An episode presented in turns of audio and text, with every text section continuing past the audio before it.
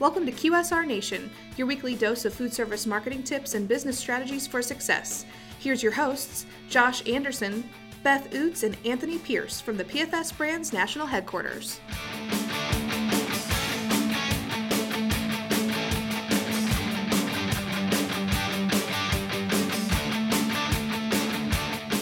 Hey everybody, welcome back to QSR Nation. As always, we have Josh. Beth. And Anthony. Yeah, here from the QSR and PFS Brands National Headquarters in Holts Summit, Missouri to talk about food service marketing and business strategies for success.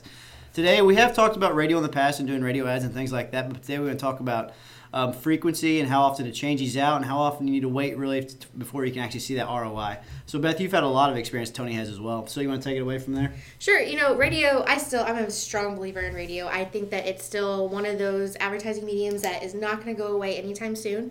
We've just kind of enhanced it with traditional radio, along with Pandora um, and a lot of those other, you know, just Spotify, anything like that. It's not going away. Everyone does have a way to listen to some form of radio advertising or music.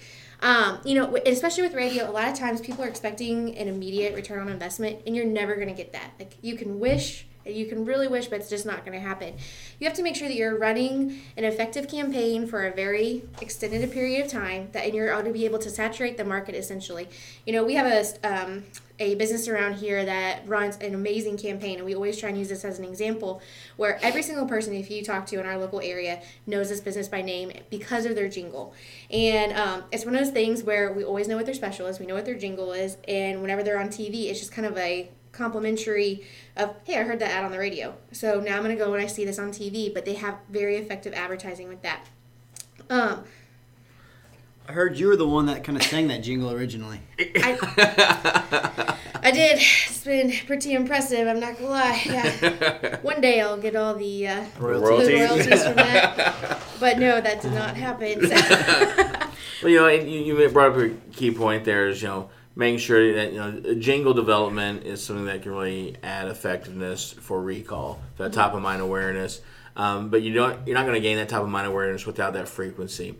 So making sure that, you know, you're looking at, uh, you know, the station mix in your area, you're looking at, you know, what those demographics are, you know, and maybe you drop one station out of the mix because, you know, its cost per spot is significantly higher and you can pick up two more for that same investment. So really working with, you know, um, like when our stores work with Beth and I, you know, we, we look through that, we go through the different things with uh, the reps um, from the stations and, and see really who's going to match up well with the demographics. But at the same time, at the end of the day, especially if you're in food service, everybody eats. So that's a, that's the glory of it. You know, your, your your sales funnel is a lot wider in food service in that aspect that you can actually grab more people's attention. You can get them when they're hungry, get them for breakfast, get them on the ride home. You know, talk to them about you know dinner or picking dinner up.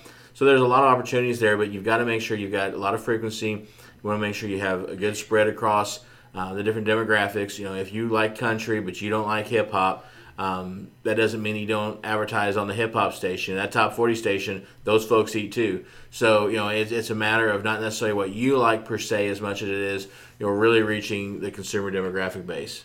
So, it, sorry, yeah, definitely to emphasize what Anthony said is the schedule is so important. If you need help or assistance on making sure that you're getting the right schedule, we can certainly help you. Just reach out to us because it is there's no point in paying a thousand dollars for a radio spot if you are running at 3 a.m. because what's the likelihood that someone's going to be stopping by and eating breakfast or needing lunch at that time? You're not even open during that time. So just make sure that you're paying for a campaign that's during the right time. Where would they reach out to you at, Beth? Um, they can reach out to us at mdf at pfsbrands.com or they can call our MDF support hotline at 1 573 896 0300.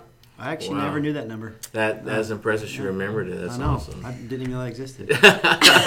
you know, one thing that uh, before we go that we want to talk about also is, um, I think The- you there- we were ending. yeah, I, I, I'm, I'm totally sniping the ending, the ending here. So this is like a bad eBay sale. Um, but some of the inhibitions that folks will have with running a radio campaign can sometimes be the overall cost because you want to have a good, effective campaign. You can always negotiate. Find out what you want, what's going to work best, and then fight for what your budget needs to be. You know, you can get value add pieces put in there at times to help offset things. You can help them a little. There's a give and take on both sides, but really fight for what your budget needs to be and uh, you'll be amazed sometimes at how much you can save. That's a good point. Just have a budget, stick to it, and never overextend yourself. You. Absolutely. Um, uh, last question. So um, I know it probably depends on budget and kind of your demographics you're going for and size. But how how long should you wait till you start looking for that ROI? You know, I would probably around 16 weeks out is whenever you can start measuring how, what your traffic count was and what your sales are, so you can start comparing it.